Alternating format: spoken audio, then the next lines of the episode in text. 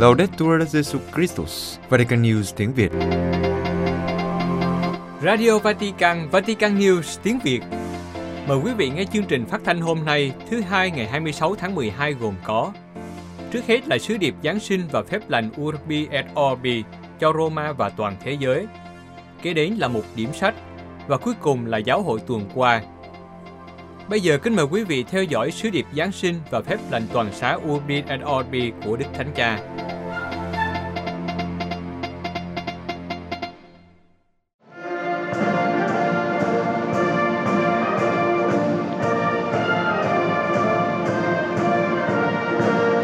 Thưa quý thính giả, lúc 12 giờ trưa Chủ nhật ngày 25 tháng 12, Đức Thánh Cha Francisco đã đọc sứ điệp Giáng sinh và ban phép lành toàn xá Urbi et Orbi cho Roma và toàn thế giới từ ban công chính của đền thờ Thánh Phêrô. Kính mời quý vị theo dõi sứ điệp Giáng sinh 2022 của Đức Thánh Cha. Cari fratelli e sorelle di Roma e del mondo intero, buon Natale. Anh chị em từ Roma và trên khắp thế giới thân mến, chúc mừng Giáng sinh. Il Signore Gesù, nato dalla Vergine Maria, porti a tutti voi l'amore di Dio, sorgente di fiducia e di speranza. Nguyện Chúa Giêsu đấng sinh ra từ cung lòng Đức Trinh Nữ Maria, ban cho anh chị em tình yêu của Thiên Chúa, đấng là ngọn nguồn mọi niềm tin tưởng và hy vọng. Xin Chúa cũng ban cho anh chị em ơn bình an, là ơn mà các thiên thần đã loan báo cho các mục đồng tại Bethlehem. Vinh danh Thiên Chúa trên trời, bình an dưới thế cho loài người Chúa thương. Trong ngày lễ hôm nay, chúng ta hướng nhìn về Bethlehem. Thiên Chúa đã đến thế giới của chúng ta trong một hang đá, nằm trong một máng lừa, bởi vì cha mẹ của người không thể tìm thấy một chốn trọ cả khi Đức Maria đến giờ mãn nguyệt khai hoa. Người đến giữa chúng ta trong thinh lặng, trong sự tâm tối của màn đêm.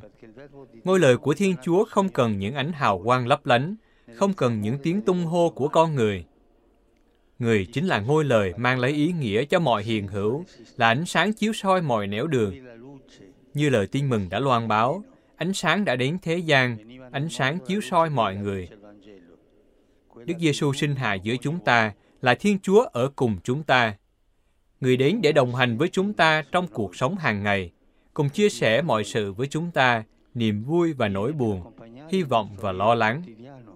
Người đến trong hình hài một trẻ thơ đang say ngủ, sinh ra trong lạnh lẽo, người là một người nghèo giữa những người nghèo.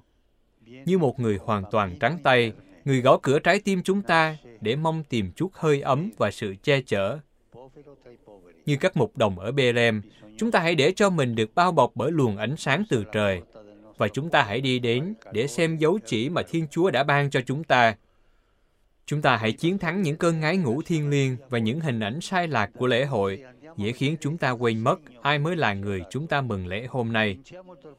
Chúng ta hãy ra khỏi những huyên náo thường khiến cho trái tim của chúng ta ngủ mê, thường dẫn chúng ta đến những trang trí quà cáp hơn là việc chiêm niệm về chính biến cố đã xảy ra. Con Thiên Chúa được sinh hạ cho chúng ta. Anh chị em thân mến, chúng ta hãy hướng về Bethlehem, nơi ấy vị hoàng tử hòa bình cất tiếng khóc đầu tiên lúc chào đời. Chính người, Đức Giêsu là sự hòa bình của chúng ta, sự hòa bình mà thế giới này không thể trao tặng, nhưng chỉ có Thiên Chúa là Cha, đấng ban tặng hòa bình cho toàn thể nhân loại bằng việc sai con của người đến. Thánh Leo cả đã diễn tả bằng câu châm ngôn Latin sứ điệp của ngày lễ hôm nay thế này. Natalis Domini, Natalis es Pacis. Ngày Giáng sinh của Thiên Chúa là ngày sinh hạ của hòa bình. Đức Giêsu Kitô chính là con đường dẫn đến hòa bình. Nhờ sự nhập thể, thương khó, cái chết và sự phục sinh, người đã mở ra một con đường giữa lòng một thế giới đóng kín, bị bao phủ bởi bóng tối của sự thù hận, của chiến tranh, để hướng đến một thế giới rộng mở, tự do để sống cho tình huynh đệ và hòa bình. Chúng ta hãy bước theo nẻo đường này. Để được như thế, để có thể bước theo Đức Giêsu, chúng ta phải cởi bỏ những gánh nặng là những điều chướng ngại và cản trở chúng ta. Đâu là những gánh nặng? Đâu là những chướng ngại? Đây chính là những mê mải tiêu cực đã cản trở vua Herode và toàn thể cung đình của nhà vua nhìn ra và đón nhận cuộc sinh hạ của Đức Giêsu. Đó là sự dính bén với quyền lực và tiền bạc, là sự kiêu căng, là thói giả hình, là sự gian dối. Những gánh nặng này không cho họ cất bước đến Bethlehem, khiến cho họ tự loại mình ra khỏi ân sủng Giáng sinh và không thể đặt chân vào nẻo đường hòa bình. Trong thực tế, chúng ta phải đau đớn mà nhìn nhận rằng, trong khi hoàng tử hòa bình đã được ban tặng cho chúng ta, chiến tranh vẫn tiếp diễn và gây ra bao đau thương tàn tóc cho nhân loại. Nếu chúng ta muốn đây thật là lễ Giáng sinh, Giáng sinh của Chúa Giêsu và của hòa bình, thì chúng ta hãy nhìn về Bethlehem, hãy chiêm ngắm gương mặt của hài nhi Giêsu được sinh hạ cho chúng ta. Trên gương mặt bé nhỏ ngày thơ ấy, chúng ta sẽ nhận ra trên gương mặt ấy biết bao nhiêu gương mặt của trẻ thơ trên thế giới này đang khao khát hòa bình. Ước gì cái nhìn của chúng ta được đổ đầy bởi những gương mặt của các anh chị em người Ukraine, những người đang phải trải qua một mùa Giáng sinh trong bóng tối, trong gió lạnh, ở xa mái nhà của mình, vì những tàn hại gây ra sau 10 tháng chiến tranh. Ước gì Thiên Chúa giúp cho chúng ta sẵn sàng với những hành động cụ thể và liên đới, để giúp cho những ai đang đau khổ, khai sáng cho tâm trí của những ai có quyền làm im tiếng những loại vũ khí và dập tắt ngay lập tức cuộc chiến tranh vô nghĩa này. Thật không may, người ta cứ thích nghe những lý luận khác theo kiểu logic của thế gian. Mấy ai thèm nghe tiếng kêu của một hài nhi thơ bé. Thời đại của chúng ta đang trải qua một cơn đại hạn hòa bình nguy kịch, cả ở những vùng khác, những khu vực khác của chiến tranh thế giới thứ ba này.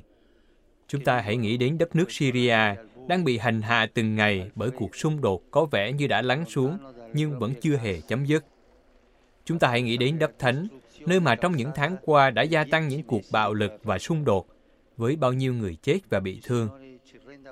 Chúng ta hãy cầu xin Thiên Chúa để nơi vùng đất mà người đã sinh ra và lớn lên, người ta lại có thể bắt đầu một cuộc đối thoại và tìm kiếm lại sự tin tưởng lẫn nhau giữa những người Israel và Palestine.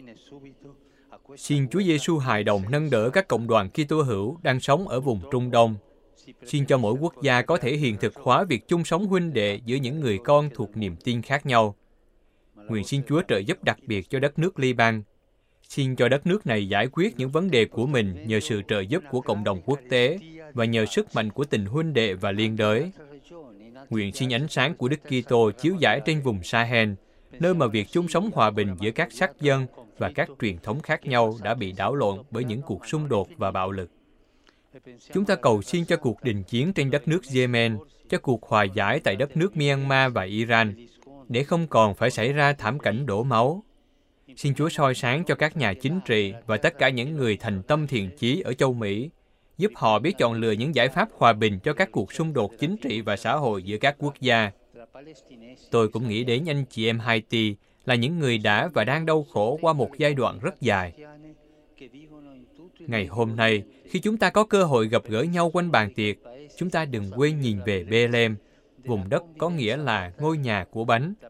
Chúng ta hãy nghĩ đến những người đang đau khổ vì đói khát, nhất là các trẻ em, trong khi vô số các thức ăn bị lãng phí và vô số tiền của lại đổ vào vũ khí. Tình hình chiến tranh ở Ukraine đã trở nên nghiêm trọng hơn trong những ngày này khiến cho nhiều dân tộc khác cũng phải đối diện với nguy cơ nghèo đói, đặc biệt là tại Afghanistan và các quốc gia Đông Phi. Chúng ta đều biết rằng mọi cuộc chiến đều dẫn đến đói khổ, lấy vũ khí thay lương thực và không cách nào chăm lo cho những người vốn đã đói khổ. Trong ngày hôm nay, chúng ta hãy học từ vị hoàng tử hòa bình. Hãy dấn thân trước hết là những ai có trách nhiệm chính trị, để lương thực chỉ trở thành khí cụ của hòa bình khi chúng ta được gặp gỡ và vui vẻ với những người thân yêu của mình chúng ta hãy nhớ đến các gia đình đang đau khổ đang gặp khó khăn trong thời gian khủng hoảng này do mất công ăn việc làm và thiếu những nguồn thực phẩm thiết yếu để sinh sống anh chị em thân mến hôm qua cũng như hôm nay đức giêsu ánh sáng thật đã đến thế gian một thế gian với chứng bệnh dưỡng dưng đã không thèm đón tiếp người thậm chí còn từ chối người như từ chối người xa lạ làm lơ với người như cách làm lơ với những người nghèo khổ. Chúng ta đừng quên hôm nay có biết bao nhiêu người di dân và anh chị em di cư đang ở cửa ngõ của chúng ta để cầu xin nơi chúng ta chút an ủi, chút tình người, chút lương thực. Chúng ta đừng quên những người bị dạt sang bên lề, những người cô đơn, những trẻ mồ côi, những người già, những kẻ bị hất hủi hay những tù nhân mà chúng ta chỉ nhớ đến những lầm lỗi của họ thay vì nhìn họ như những con người. Bethlehem nói với chúng ta về sự đơn sơ của Thiên Chúa, đấng không mặc khải chính mình cho những nhà khôn ngoan thông thái, nhưng là cho những kẻ bé mọn, những ai có trái tim tinh sạch và rộng mở. Như các mục đồng, Chúng ta hãy ra đi, không chậm trễ. Hãy để cho mình kinh ngạc với biến cố mà không ai dám tưởng nghĩ. Đó là Thiên Chúa làm người vì ơn cứu độ của chúng ta. Đấng là cội nguồn của mọi sự thiền hảo lại trở nên nghèo khó và cầu xin sự bố thí từ nhân loại nghèo hèn của chúng ta. Chúng ta hãy để cho lòng mình rung động vì tình yêu Thiên Chúa và chúng ta hãy bước theo Đức Giêsu, đấng đã hoàn toàn trút bỏ vinh quang để làm cho chúng ta được dự phần vào sự viên mãn của người. Buon Natale a tutti. Chúc mừng Giáng sinh đến tất cả mọi người.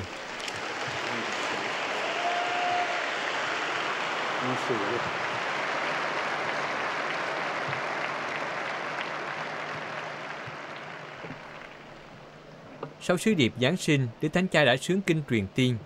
Kính mời quý vị cùng hiệp ý đọc kinh truyền tiên với Đức Thánh Cha. Angelus Domini nunciavit Maria. et concepit de Spiritu Sancto. Ave Maria, gratia plena, Dominus tecum, benedicta tui mulieribus et benedictus fructus ventris tui, Iesus. Santa Maria, Mater Dei, ora pro nobis peccatoribus, nunc et in hora mortis nostre. Amen. Ecce ancilla Domini. Fiat mi secundum verbum tuum. Ave Maria, gratia plena, Dominus tecum, benedicta tui mulieribus et benedictus fructus ventris tui, Iesus. Santa Maria, Mater Dei, ora pro nobis peccatoribus, nunc et in hora mortis nostre. Amen. Et verbum caro factum est. Et habitabit in nobis. Ave Maria, gratia plena, Dominus tecum, benedicta tui mulieribus et benedictus fructus ventris tui, Iesus. Santa Maria, Mater Dei, ora pro nobis peccatoribus, nunc et in hora mortis nostre. Amen.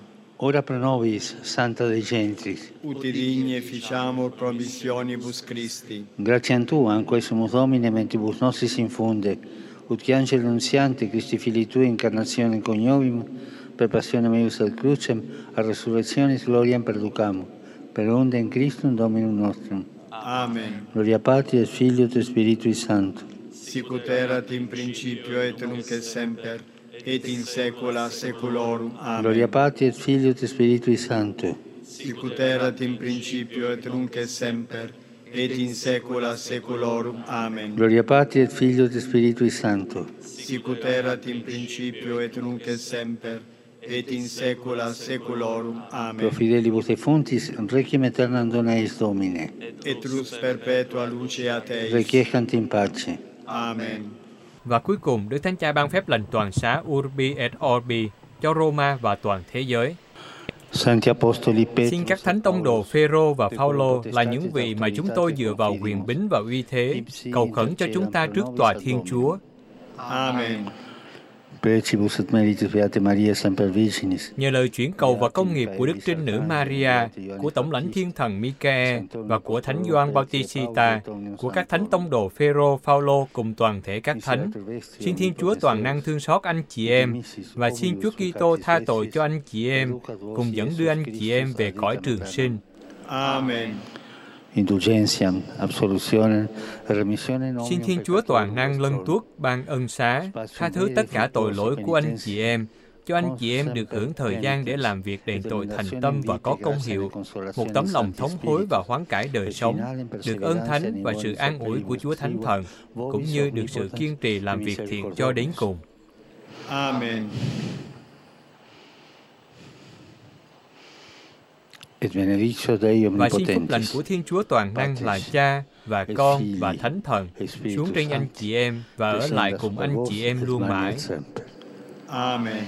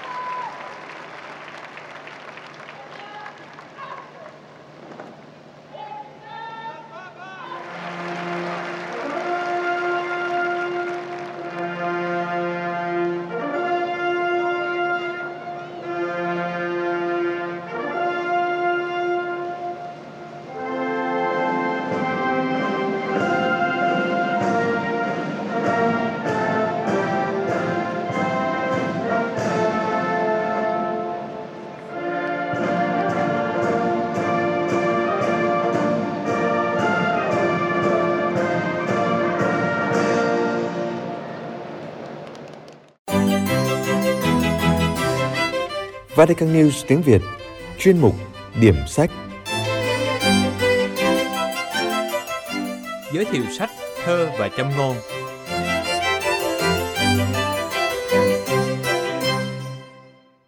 Chào mừng bạn đến với chuyên mục điểm sách của Vatican News tiếng Việt.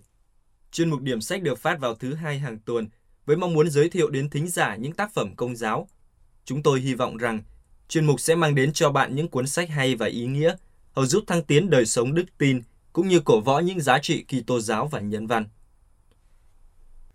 Kính chào quý thính giả, tuần này chúng ta cùng đến với tác phẩm Thơ và châm ngôn của tác giả Thánh Doan Thánh Giá được chuyển ngữ bởi Linh Mục Trăng Thập Tự và các bạn.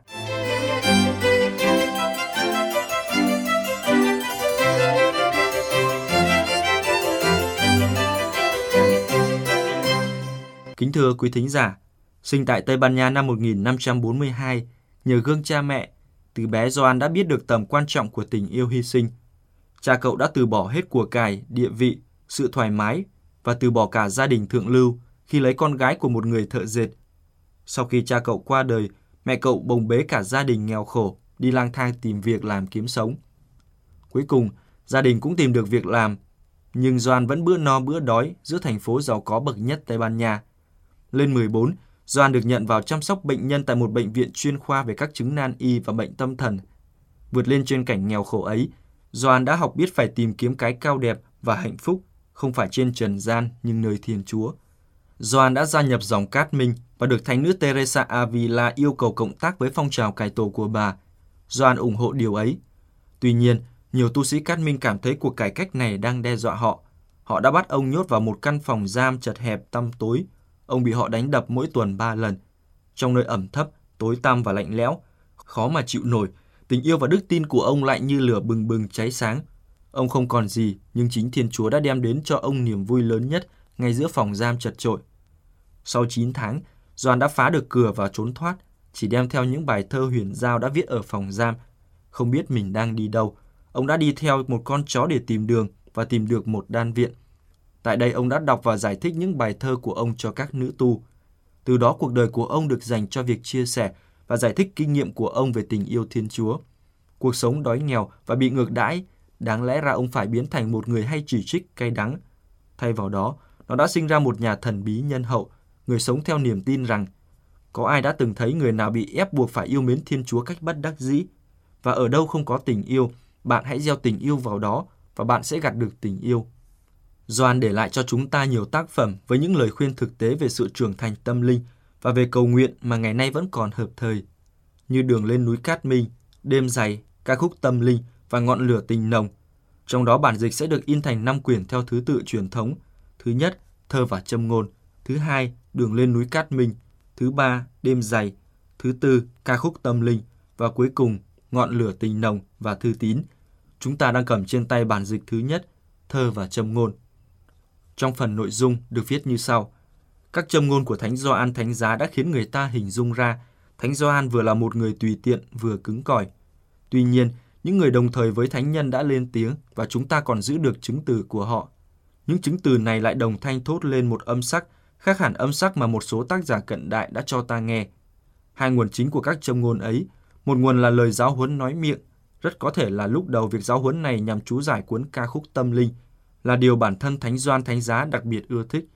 Mỗi ngày sau cơm chiều, Ngài lại nói đôi chút với các tu sĩ của Ngài. Thường Ngài nói ở cửa chấn song của đan viện. Vị Thánh hỏi rồi bình giải những câu người ta trả lời Ngài. Cách ấy đòi phải hết sức vững chắc về học thuyết và thật khéo léo trong việc trao đổi.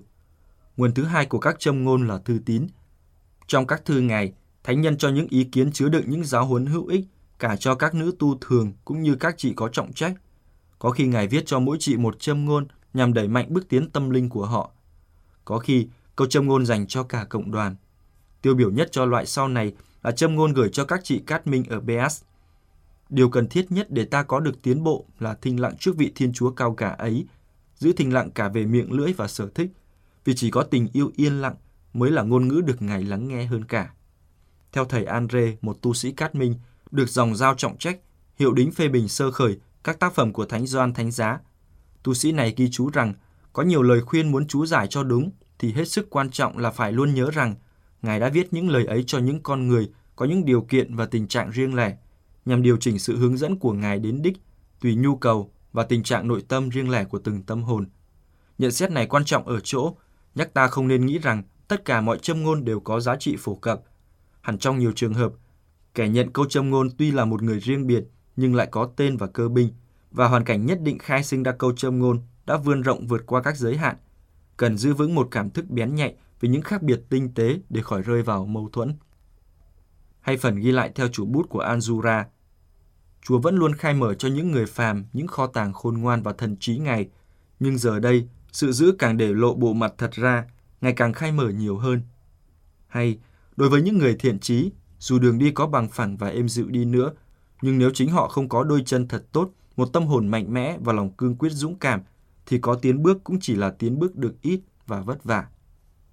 Hoặc kẻ nào đòi tự cô lập, không dựa vào một vị thầy hoặc một người hướng dẫn, sẽ giống như cây mọc trơ trọi giữa đồng mà không thuộc về ai. Dù trái trăng có nhiều đến mấy, cũng sẽ bị những kẻ qua đường hái hết, không sao đạt tới mùa thu hoạch. Một linh hồn có nhân đức mà cô lập, không thầy chỉ vẽ, chẳng khác nào hòn than cháy hừng, nằm đơn độc, sẽ nguội dần chứ không nóng thêm. Thiên Chúa coi trọng việc bạn hạ mình, sống trong sự khô khan và chịu đựng nó, vì yêu mến Ngài hơn tất cả những an ủi, những thị kiến tâm linh và những suy niệm bạn có thể có được. Linh hồn gặp khô khan và thử thách mà vẫn thuận theo lý trí dạy bảo, thì đẹp lòng Chúa hơn linh hồn đang được an ủi mà lại làm mọi công việc cách thiếu suy xét. Nếu bạn muốn giữ cho khuôn mặt Thiên Chúa trong linh hồn bạn được trong sáng và đơn thuần, đừng bận tâm tới sự hiện diện của các thụ tạo. Tốt hơn, hãy làm cho tâm trí bạn khỏi vướng mắc các thụ tạo ấy, xa lạ với chúng và bạn sẽ bước đi trong ánh sáng Thiên Chúa, vì Thiên Chúa không giống như chúng. Phần mục lục của cuốn sách bao gồm những bài thơ, các bài thơ lịch sử, những bài thơ huyền giao và văn chương, giáo thuyết của các bài thơ, những ca khúc tâm linh, đoàn khúc, các tình khúc, tình khúc về sáng tạo, về Giáng sinh, tình khúc về Thánh Vịnh trên sông Babylon, những trầm ngôn của ánh sáng và tình yêu, lời nguyện của linh hồn say đắm, những điểm mến yêu, những biện pháp phòng chống, chống lại thế gian, chống lại ma quỷ, chống lại chính mình và sự xảo trá của tính xác thịt. Tác phẩm gồm 33 châm ngôn có thể coi là một toàn bộ. 30 châm ngôn tập trung cả vào tình yêu Thiên Chúa và có thể đã được đặc biệt cưu mang cho những người nữ tu cát minh có tâm hồn sốt sáng đến kỳ diệu. Kính thưa quý thính giả, tác phẩm thơ và châm ngôn dày 296 trang trên khổ giấy 14-20 cm cũng cần lưu ý rằng không phải mọi châm ngôn của cha thánh đều nên áp dụng sát từng chữ cho mọi giây phút trong đời của một con người nhất định.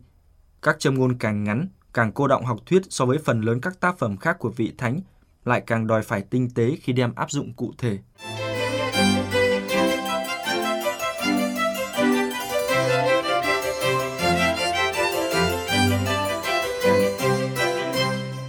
Kính thưa quý thính giả, không phải cuốn sách nào cũng phù hợp với tất cả mọi người, hay cũng không có người nào phù hợp với mọi cuốn sách.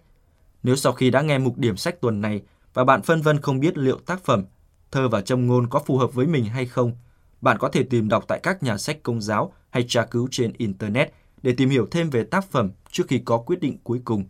Hoặc có thể chờ một tác phẩm tiếp theo sẽ được giới thiệu vào tuần tới. Cảm ơn quý thính giả đã lắng nghe. Xin chào và hẹn gặp lại.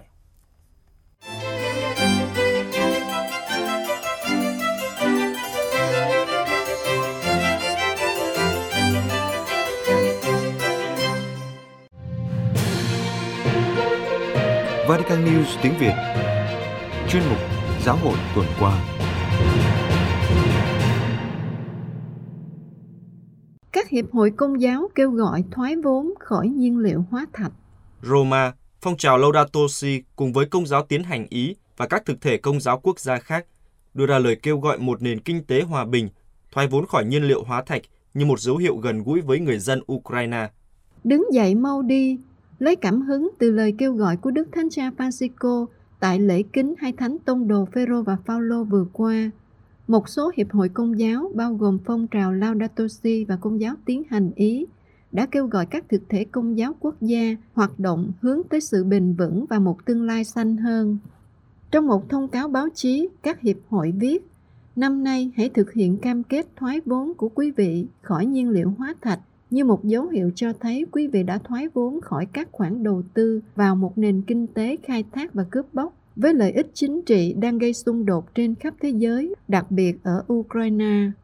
Lời kêu gọi chỉ ra quá trình hoán cải sinh thái mà giáo hội Ý đang thực hiện, giúp thay đổi hướng tới một nền kinh tế hòa bình. Điều này có thể thực hiện được bằng cách khuyến khích các cộng đoàn cầu nguyện và chiêm ngưỡng món quà của công trình sáng tạo. Cá nhân và cộng đoàn đón nhận một lối sống chừng mực. Thông cáo đề cập đến những lời của Đức Thánh Cha liên quan đến chủ đề chuyển đổi năng lượng. Thời gian không còn nhiều, các cuộc thảo luận phải vượt ra ngoài khám phá đơn thuần về những gì có thể được thực hiện và tập trung vào những gì cần phải được thực hiện bắt đầu từ hôm nay chúng ta không có sự xa xỉ trong việc chờ đợi người khác bước tới hoặc ưu tiên các lợi ích kinh tế ngắn hạn các hiệp hội công giáo nhấn mạnh thảm kịch chiến tranh, một cuộc xung đột liên quan đến mọi người, như nhắc lại những lời của đức thánh cha cho ngày thế giới cầu nguyện cho việc chăm sóc thụ tạo năm nay. Lắng nghe những tiếng kêu đau khổ này, chúng ta phải sám hối và thay đổi lối sống cũng như các hệ thống phá hoại của chúng ta. Thông cáo báo chí kết luận, đây là thời điểm thuận tiện để đưa ra chứng tá hiệp hành rằng chúng ta muốn thay đổi hướng đi trong giai đoạn mới của tiến trình hiệp hành này, chúng ta cấp thiết cần một giáo hội làm chứng bằng việc làm, rằng giáo hội biết cách thực hiện vai trò của mình trong việc thúc đẩy quá trình chuyển đổi sinh thái ngay bây giờ một giáo hội như Đức Thánh Cha đã yêu cầu các tín hữu Roma một bí tích chăm sóc với sứ vụ trao ban chính mình và yêu thương như Chúa đã yêu thương chúng ta. Israel đã cho phép hơn 10.000 Kitô hữu ở bờ Tây và giải Gaza tham dự Giáng sinh. Bethlehem, chính quyền Israel đã cấp hơn 10.000 giấy phép cho các Kitô hữu ở bờ Tây và giải Gaza đến Israel tham dự các ngày lễ trong mùa Giáng sinh. Cha Ibrahim Fantas, đại diện dòng Francisco của Thánh Địa cho biết, hàng ngàn giấy phép đã được cấp cho các Kitô hữu ở bờ Tây và giải Gaza trong các ngày lễ mùa Giáng sinh. Giấy phép có hiệu lực từ ngày 29 tháng 11 năm 2022 đến ngày 20 tháng 1 năm 2023 và sẽ cho phép các Kitô hữu địa phương đến Bethlehem và các nơi thánh khác trong dịp lễ Giáng sinh để cầu nguyện và gặp gỡ thân nhân.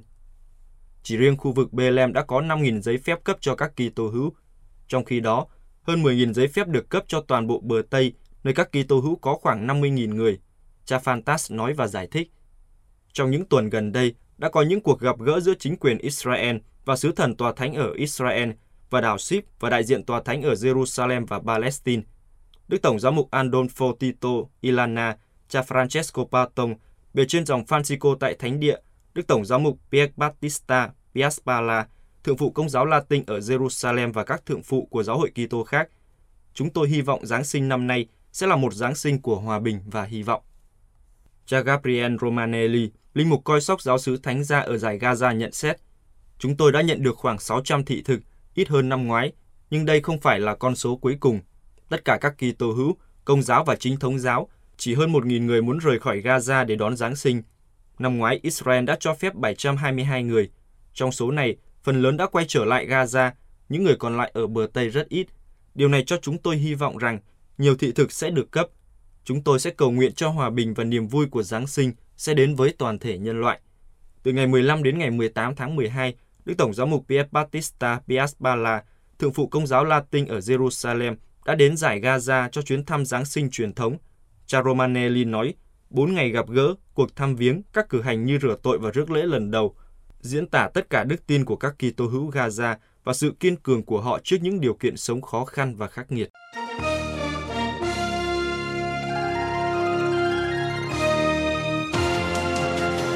Cảm ơn quý vị đã chú ý lắng nghe chương trình Radio Vatican của Vatican News tiếng Việt.